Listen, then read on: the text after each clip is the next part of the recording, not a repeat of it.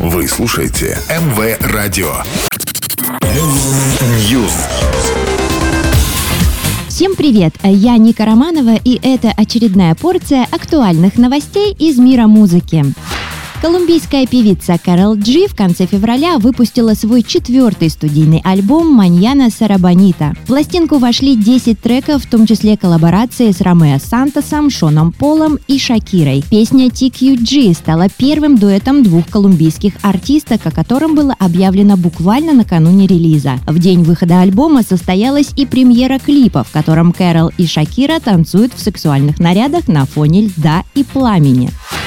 Архив Дэвида Боуи приобретен Лондонским музеем Виктории и Альберта. Британский музей Виктории и Альберта объявил о приобретении архива Боуи, насчитывающего более 80 тысяч экспонатов в качестве подарка от имени покойного музыканта. Кладезь костюмов, музыкальных инструментов, писем, текстов песен, фотографий и многого другого будет открыто для публики в новом Центре искусств, посвященном поп-иконе. Центр Дэвида Боуи должен открыться в 2025 году.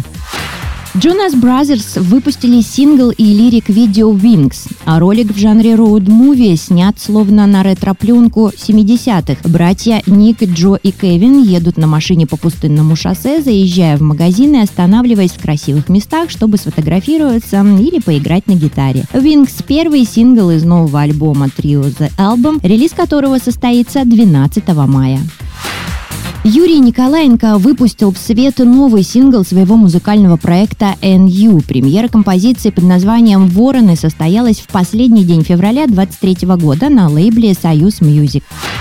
Пока все, до новой порции. News.